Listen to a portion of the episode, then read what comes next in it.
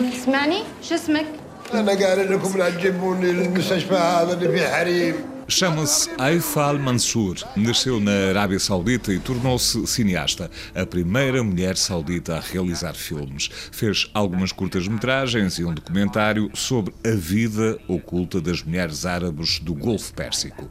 Mais recentemente realizou A Candidata Perfeita, filme sobre uma jovem médica que resolve candidatar-se à presidência de uma pequena localidade. Não será necessário dizer muito mais para se perceber que se instalou a controvérsia.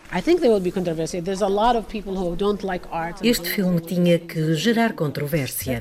Há muitas pessoas que não gostam de arte, de mulheres a fazer cinema e muito menos a fazer política. A música é um bom exemplo da realidade que se vive na Arábia Saudita. Os radicais e mais conservadores não aceitam esse ou outro tipo de manifestações culturais.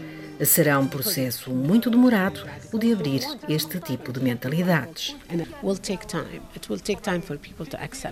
Apesar da relutância dos familiares e da comunidade em aceitá-la como a primeira candidata feminina da cidade, a campanha criativa e ambiciosa de Mariam ganha força, tornando-se um símbolo de um movimento maior.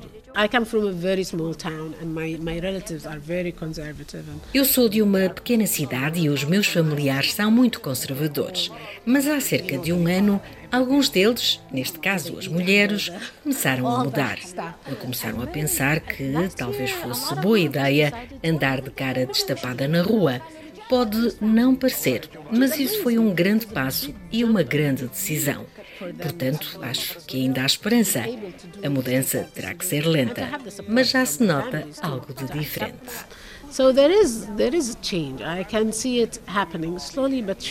A candidata perfeita de Haifa Al-Mansur foi um dos filmes nomeados para o Leão de Ouro do Festival de Veneza e estreia esta semana no circuito comercial português.